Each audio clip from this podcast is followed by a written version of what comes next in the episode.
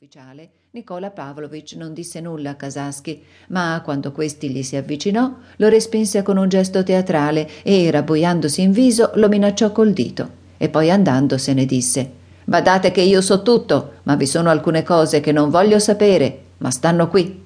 E mostrò il cuore. Quando i cadetti promossi si presentarono a lui, egli non fece alcuna allusione a quel fatto, ma disse, come diceva sempre, che potevano rivolgersi direttamente a lui, che servissero fedelmente lui e la patria, ed egli sarebbe rimasto sempre il primo dei loro amici.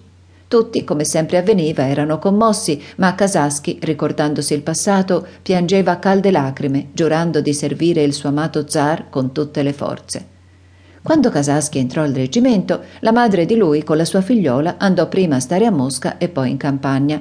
Kasasky donò alla sorella metà della sua proprietà e ciò che gli rimaneva bastava soltanto per mantenersi in quel reggimento di lusso nel quale serviva. Esternamente Kasasky pareva uno dei soliti giovani, brillanti ufficiali della guardia destinati a far carriera, ma nel suo interno si andava compiendo un faticoso e complicato lavorio. Questo lavorio durava fin dalla sua infanzia ed era apparentemente di natura assai mutevole, ma in sostanza era sempre lo stesso e consisteva in questo. In tutte le cose che si presentavano sul suo cammino raggiungere una perfezione e un successo che suscitassero gli applausi e l'ammirazione della gente. Se si trattava di studio, di scienza, vi si dedicava e si affannava finché venisse lodato e proposto come esempio agli altri.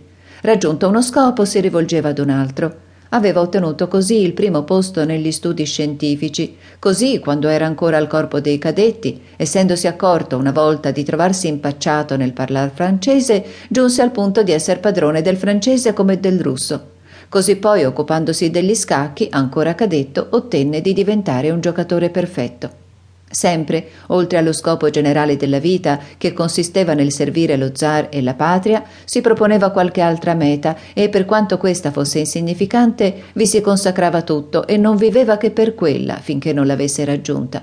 Ma appena raggiunto lo scopo che si era proposto, subito gli sorgeva in mente un altro scopo e sostituiva il precedente.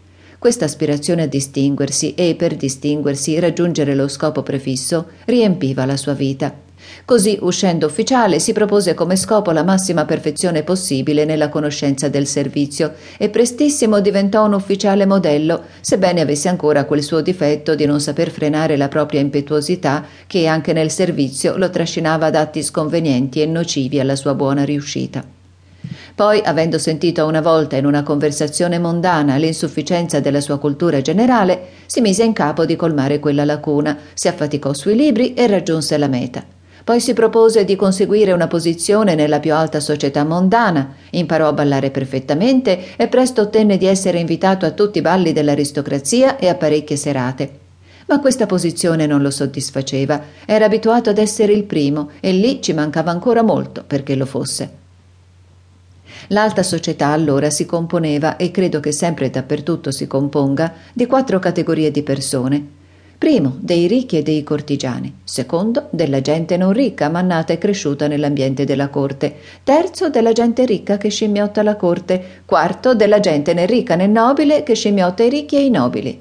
Casaschi non apparteneva alle prime categorie, ma era ricevuto con piacere nelle due ultime.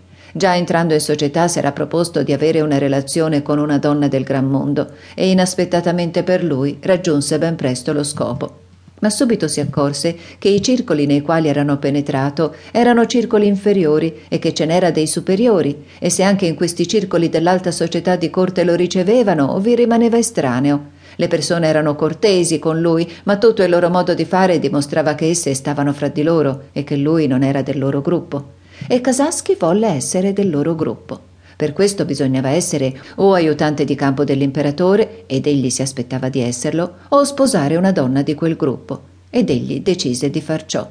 Scelse allora una fanciulla bellissima appartenente alla corte, che non soltanto era ammessa nel gruppo dove egli voleva entrare, ma vi aveva una posizione tale che tutte le persone più altolocate di quell'ambiente superiore cercavano di avvicinarla. Era questa la contessina Korotkova, Kasasky si mise a corteggiare la Korotkova, non soltanto in vista della sua carriera, essa era straordinariamente seducente ed egli ben presto se ne innamorò. Da principio essa era assai fredda verso di lui, ma poi a un tratto tutto mutò. Essa diventò amabile e la madre lo invitò ad andare in casa sua.